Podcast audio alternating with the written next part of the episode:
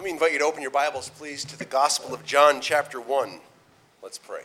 Father, we are thankful that we can sing of your goodness, your love, your care, your grace. We're thankful that as we read your word and study and continue our worship in the word, we know that we'll see more of your amazing grace.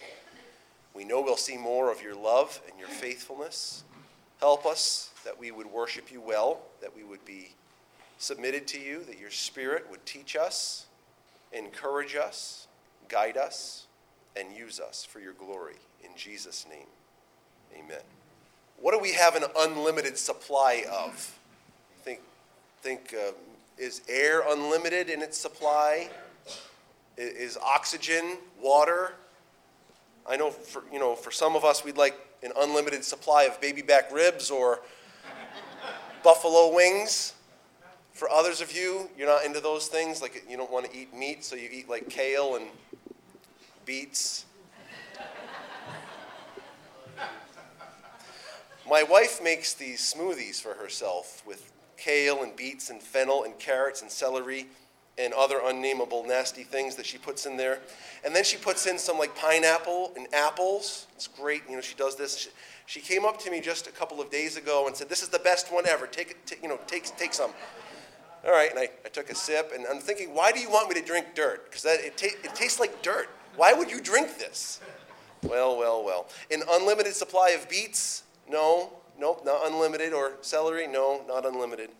Scientists are working to harness the capabilities of nuclear fusion, yes. If they can overcome the challenges of mass destruction and the like, that'll help.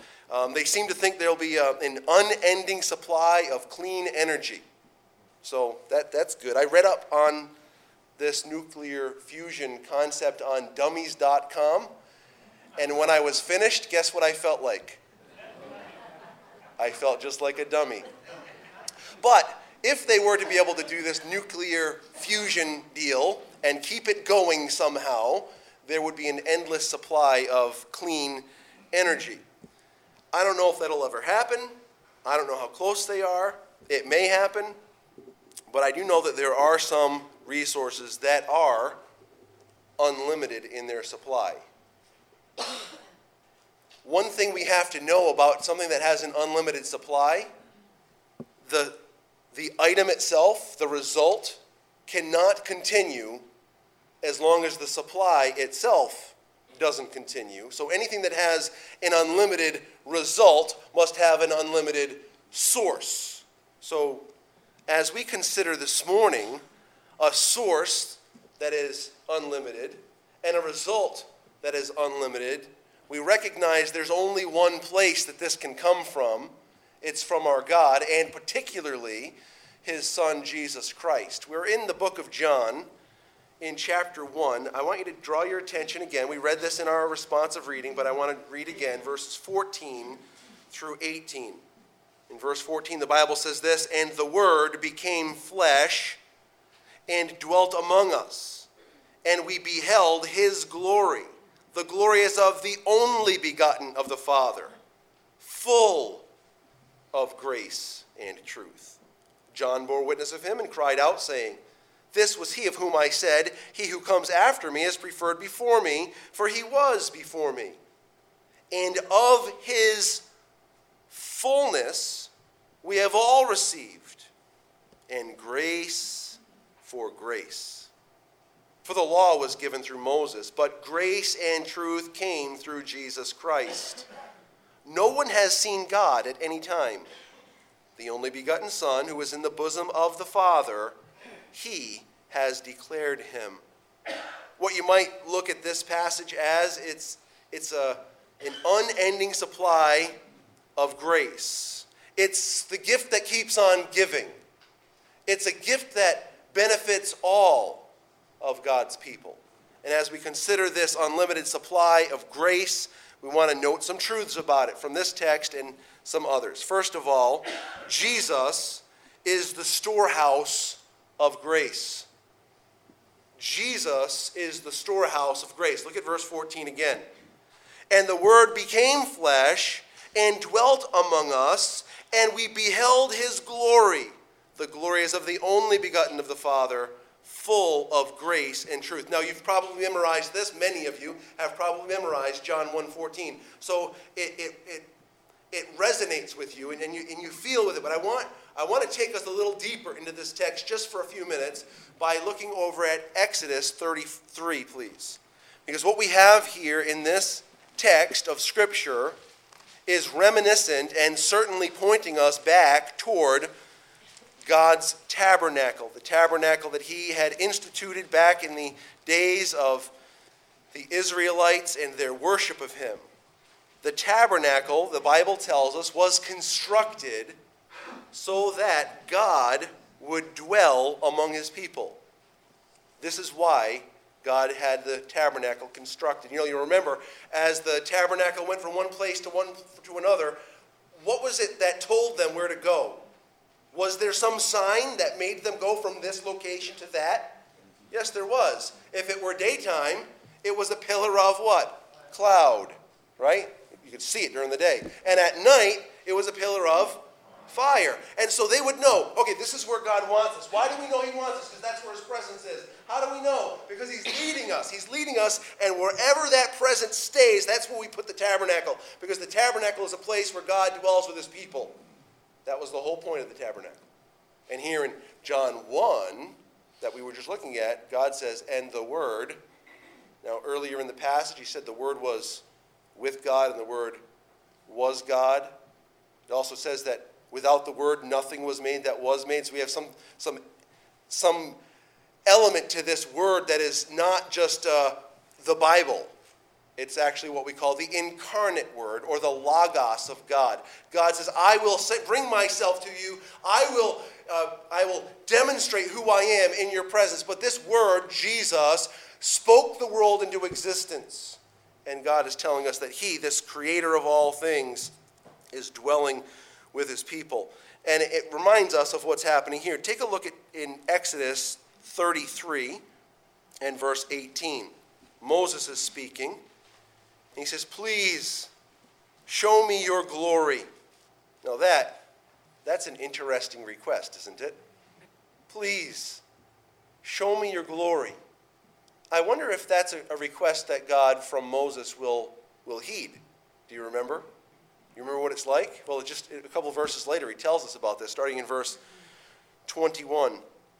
He says, And the Lord said, Here is a place by me, and you shall stand on the rock. So it shall be, while my glory passes by, that I will put you in the cleft of the rock, and will cover you with my hand while I pass by. Then I will take away my hand, and you shall see my back, but my face shall not be seen. And so Moses says, Show me your glory. And God says, I'll show you a glimpse of my glory. I'll show you a portion. I will not show you my entire glory because that would, would put you out of your state of mortality. And so God shows his glory. And then, as God passes by, there's something that takes place that's recorded in Exodus 34. Take a look, please, in verse 6. It says, And the Lord passed before him and proclaimed, Who's passing before him? The God of glory, right? The Lord. And then this Lord proclaimed. So God is talking. And here's what he says The Lord, the Lord God, merciful and gracious, long suffering, and abounding in goodness and truth, keeping mercy for thousands, forgiving iniquity and transgression in sin, by no means clearing the guilty, visiting the iniquity of the fathers upon the children and the children's children to the third and the fourth generation. Here's what God declares He says, I am full of grace and truth. You know where he says it? At the end of verse 6. Look at what it says at the end of verse 6 abounding in goodness and truth he uses two Hebrew words that bring us to our understanding of what the New Testament, the passage in John 1:14 is giving us. The word goodness is the Hebrew word chesed, chesed, which means covenant loyalty, steadfast love. Steadfast love, covenant loyalty. That's chesed. He's abounding in steadfast love or covenant loyalty. And then, and truth. The word in the Hebrew is amet. Amet, it just seems, means truth. God is abounding in goodness and truth. And then in John 1:14, we have God saying, "This word that was from the beginning that created everything, this word took on flesh. He tabernacled." This is the tabernacle concept here. He tabernacled among us. We beheld his what?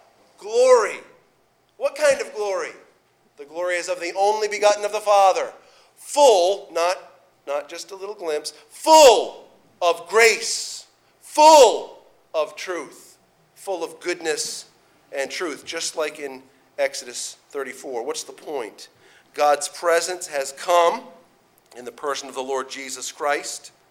It's God's one of a kind Son, his only begotten Son. There's no one like him. God says, I've sent him to you that you might see my glory. Now, the Bible says later in John chapter 1, verse 18, no man has seen God at any time. The only begotten, the special one, the, the, the special Son, the only begotten of the Father, who is in the bosom, intimacy, in the bosom of the Father. He has declared him, He has made him known, He has explained him, He has brought him to a, a, a tangible vision for you. Well, what do we know about this, this one? Well, he's full of grace and he's full of truth. Remember, remember where the point is, and still on the screen behind me. Jesus is the storehouse of grace. When God revealed himself to us so that we could really see what he's like, Jesus came. And when Jesus came, he was full to overflowing with what? Grace and truth. We could say many other things. Every attribute of the Father is true about the Son. Yes? Omnipresent, omnipotent, omniscient, right? He, we know all of this. He, he is every attribute that God the Father has, God the Son has. But what God tells us in this text is that God, this Jesus, he was full of grace. Grace. Well, if he's full of grace, we should probably know what it means. What is grace? Far too often, people look at grace as, oh, God is forgiving.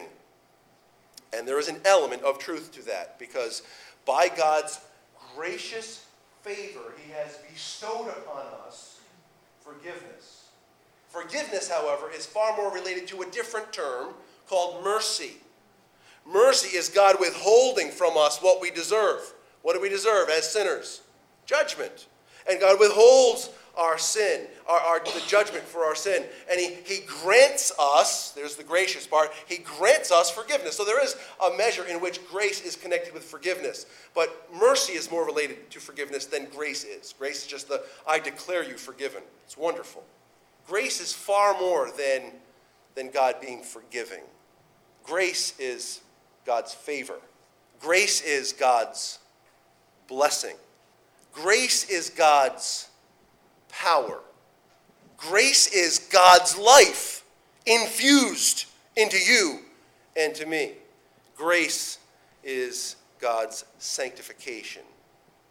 Grace is God supplying what we need for whatever the occasion. Listen carefully, please. We have to understand this definition of grace. Grace is God supplying what we need for whatever the occasion. Listen carefully. When the law demands obedience, and it does. God's grace supplies what? Obedience.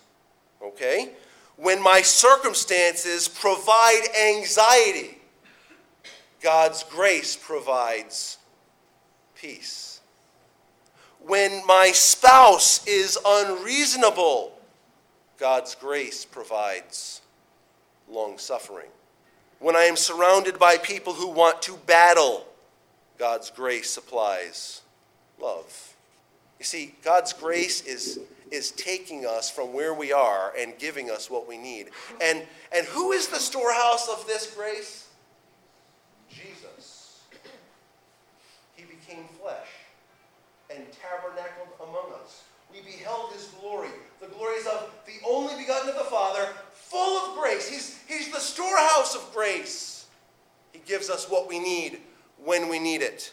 for whatever the situation. Head back to John chapter 1 as we continue to understand what this unlimited supply of grace is like. John chapter 1. The first truth we notice is that Jesus is the supply or the storehouse of grace. Secondly, Jesus applies grace for every need, which we just started intimating, right? Take a look at John chapter 1 and verse 16. This is amazing. You, you really, you have to love this. You have to love this. You don't have any choice. I'm going to make you love this. Verse 16. And of his fullness we have all received. The ESV just changes one word.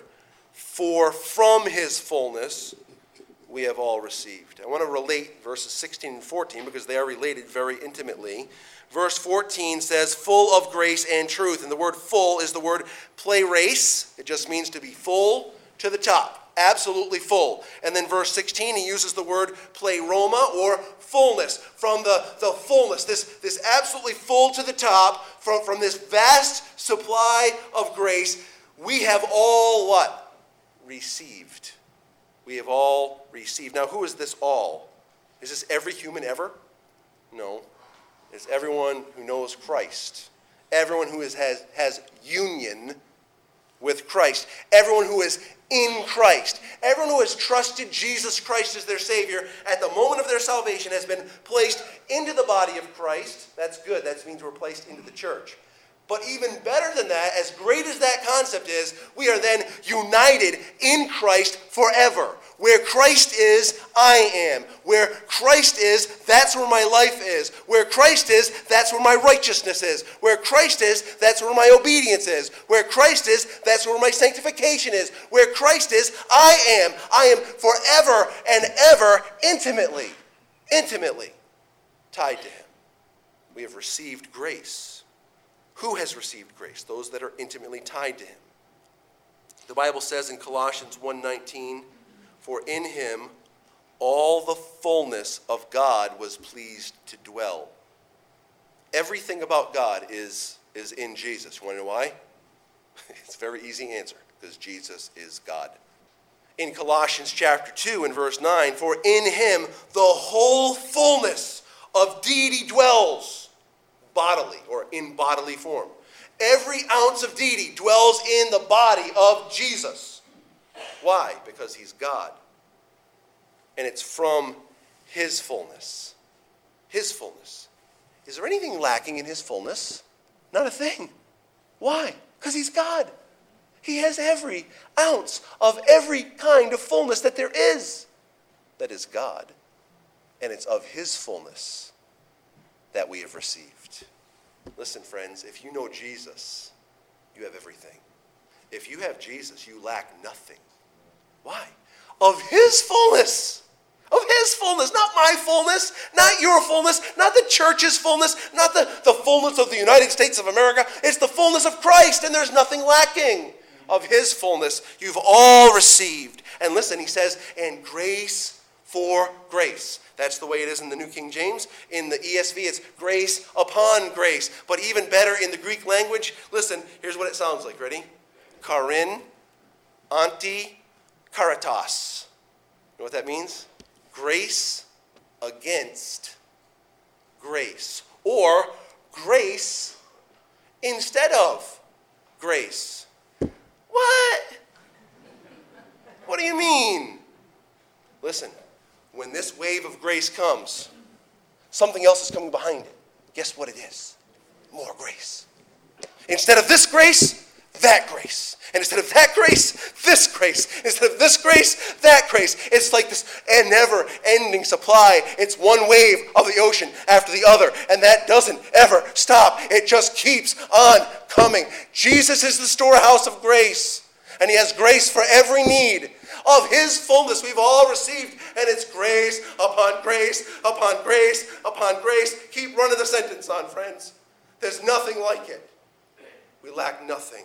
The Bible says in Hebrews chapter 4, in verses 15 and 16, For we do not have a high priest who was unable to sympathize with us, with our weaknesses, but one who in every respect has been tempted like we have been or like we are, yet without sin. What, what should we do about this? Well, he tells us, let us then with confidence draw near to what? The throne of supply, the throne of divine favor, the, the, the throne that gives us what we need when we need it, the throne of grace. Come confidently, come boldly, come with open face, come with freedom of speech. Where? To the throne of grace. What will happen? Why? Why should we come?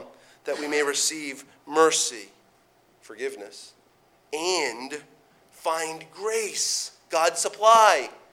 When? Right in the time of need. It's grace to help in time of need. So here's what I want you to understand about John 1:16, and this is why you should love it. Of his fullness we've received, and grace upon grace. That means there's new grace for every need. You'll never get to a place where God will not meet the need with his grace. This, this is why we worship the God of the universe and the God of the Bible. Because not only does he tell us what will hurt us, not only does he tell us the right direction, when we meet a need, and every one of them is beyond our capability, when we meet a need, he supplies what we need to meet it. This is a God of grace, new grace for every need. The Bible says this in 2 Corinthians 12 and verse 9. You'll, re- you'll rec- uh, recognize it very quickly. Paul says, But he said to me, My grace is sufficient for you. That sounds meager, doesn't it? It's sufficient. It's, it's yeah, no. It's never, eh. My grace is enough. Where are you seated? Right there. Do you believe that God's grace is enough? Does it satisfy you? Does it make you want to shout up and, and yell, I can't believe that I have a God who would do this for me? It should. My grace is sufficient for you, for my power. You know how he just called grace power? My power is made perfect in weakness. So Paul says, Therefore, I will boast all the more gladly in my weaknesses, so that the power of Christ may rest upon me. This little pause, side note. It's not a rabbit trail, it's connected. You, really need to understand the end of that verse. Now, I know you do in your brain because you're smart people. But I want you to understand it in your spirit. What God has just told us through Paul is when you're strong, the grace ain't being used. When you think you can, not a good situation, friends. Paul said, I would rather boast in my infirmities, my weaknesses, because when I am weak, then he is strong. But if I say I am strong, what I'm saying is I'm good enough, I'm all set. God's grace is enough, and we need to let it be enough. There's new grace for every need. Jesus is the storehouse of God's grace. Jesus supplies grace for every need, and very, very similar. You're not getting anything new in point number three. Sorry. Jesus' supply of grace is unlimited.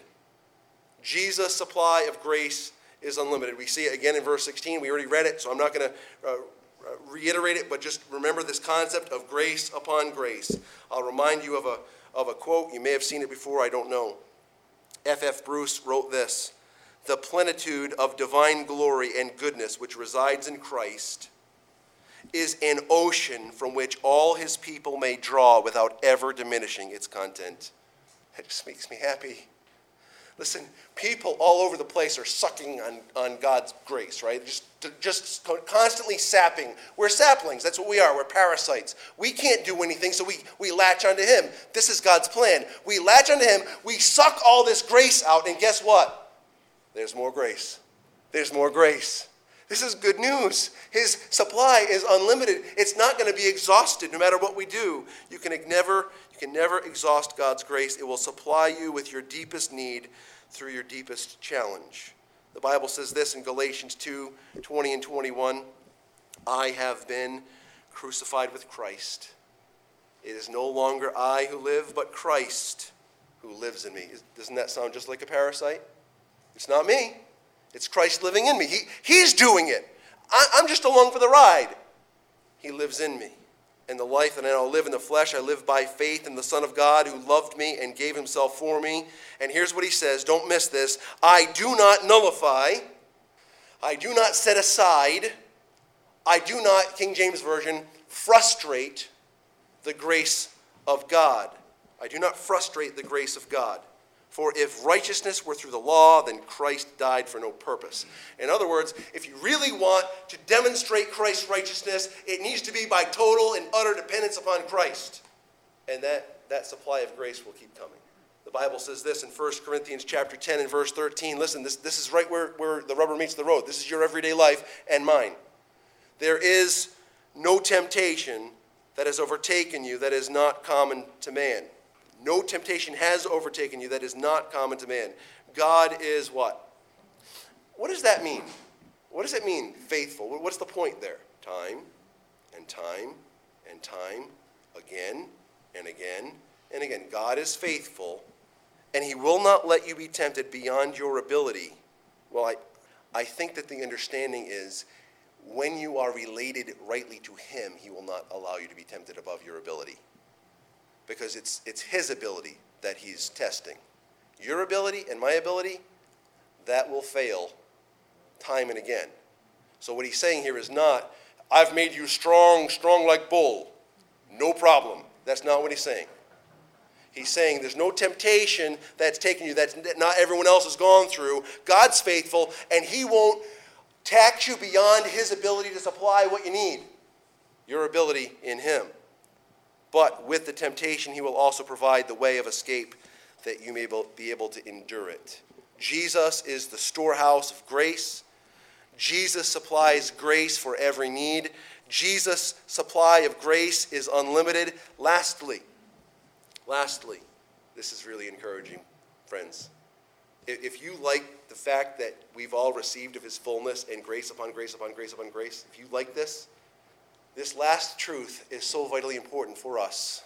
Jesus allows his people to be a channel of his grace. Jesus allows his people to be a channel of his grace. What, what is, where's this point coming from? Of his fullness. From his fullness we've received. And I want you to think about why did God give you that fullness? Why is it that God has given us this ability to be connected to the vast supply, this unlimited supply of God's grace, why is it that God has graced us upon graced us upon grace? What is the reason? So that, that grace might be seen for other people, but ultimately for His glory. Let, us look at it. three verses, and we're going to do this kind of backwards. I know I don't, we shouldn't do things backwards. We're going to start with the result, and we're going to work our way back to the source. This is all going to be on the screen. You don't need to turn anywhere. You can turn if you want to, but it'll be on the screen. Romans 15 29. Paul, as he's concluding the first time to the Roman church, he concludes the second time in Romans 16, but as he's concluding the first time, he says, I know when I come to you, I will come in the fullness of the blessing of Christ. You know what that means? I'm bringing his fullness with me. That fullness will make an impact on you. That, that's what he's telling us. When he comes in the fullness of the blessing of Christ, he's bringing that fullness with him, and it's going to make an impact on the church. A, a little further, now we're kind of working our way back, in Ephesians chapter 1. Now, in Ephesians chapter 1, it's, it's one of the greatest things you've ever read in your life. In, in verse 3, he says, Blessed be the God and Father of our Lord Jesus Christ, who has blessed us with every spiritual blessing in the heavenly places in Christ Jesus. And then he starts to tell us what that is. He's chosen us, he's, he's predestined us to adoption, He's accepted us in the beloved. He's given us the, the riches of His grace that results in the redemption of our soul through the shedding of Jesus' blood. He tells us about the, the benefit of having trusted the gospel, that we've received the Spirit as the seal of our inheritance, and it's a, it's a down payment of, of heaven. It, it's so great. And then he starts to pray for them, and he, and he prays that they would know God, that they would know him in, in, the, in the, hope that we have, and that we would know him in, in the love that we have. And, and then ultimately he says that we might know his power for us. If we miss these kinds of words, we're missing the, the text. He said, I want you to know my power for you. Then he starts to talk about how he raised Christ from the dead and seated him at the right hand, and he's, he's placed above every name that's been named, not only in this age, but that which is to come. It, it is beautiful. He's saying, I want you to know my power that's for you and how I raised Christ from the dead, seated in my right hand, above every name. It's, great. And then he starts to tell us its impact. Verses 22 and 23 of Ephesians 1. And he put all things, put all things under his feet, and gave him as head over all things to the church. This church, which is his body. Listen carefully. This church, which is his body, is the fullness of him who fills all in all. Here he just said, the fullness that fills Christ, that has no boundaries, that is unlimited in supply, that is absolutely the fullness of God in bodily form. This fullness He's granted unto the church, so the church might be the fullness of Jesus, who is the fullness of God. So the church then is a demonstration. Every time we get together, every time we're in the world, what we're doing, we are a fullness of God displayed. That's what results in the blessing of Christ that comes upon people. So in Romans 15, the blessing that comes with him. In Ephesians chapter 1, God's power for you, which is that he fills you, and the church then is his fullness, the fullness of the one who fills everything. Has God manifest his glory? Yes. How? In Christ. Well, he's gone. No, he's not. We're his body. And the body is the fullness of Christ, which is the fullness of God for the world to see and for each other to see. One step further, Ephesians 3, another prayer. In verse 19, the Bible says this And to know the love of Christ that surpasses knowledge, listen carefully, that you may be filled with all the fullness of God.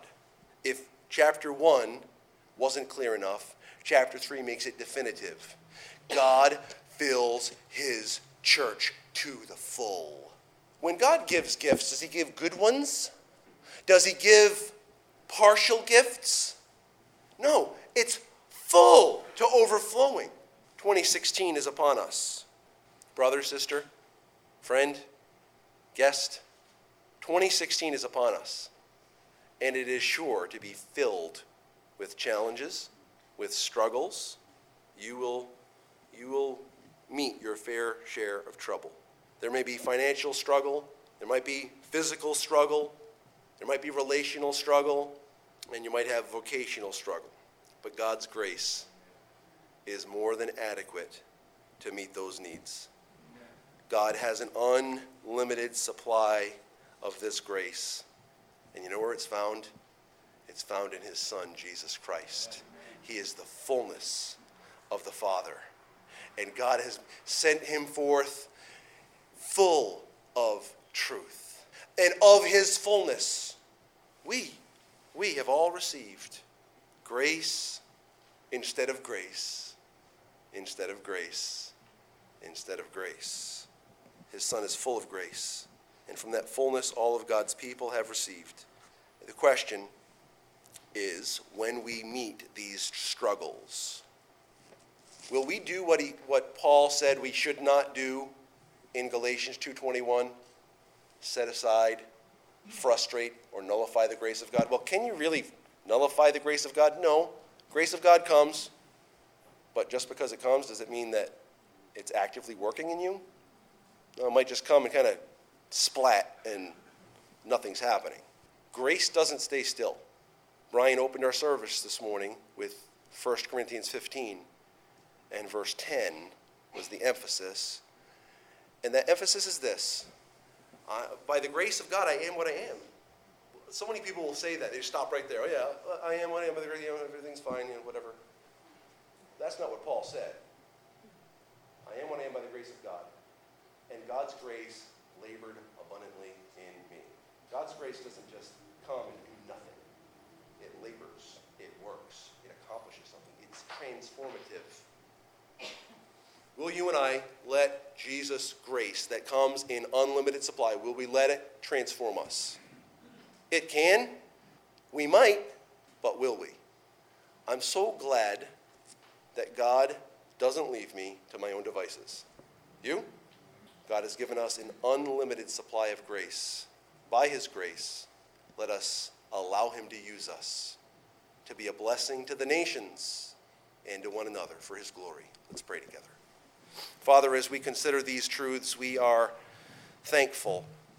We're thankful that you, in your kindness, in your love, in your faithfulness, and in your grace, have given us and given us and given us again and again grace upon grace. Thank you that each, each need we come across, you will supply. We have great confidence because you've told us. We believe your word. Help us that we would reflect these things, that you would accomplish these things in our lives, and that we would leave from this place sharing the glory of the gospel of grace wherever we go in our homes, our workplaces, and in the marketplace for your glory. In Jesus' name, amen.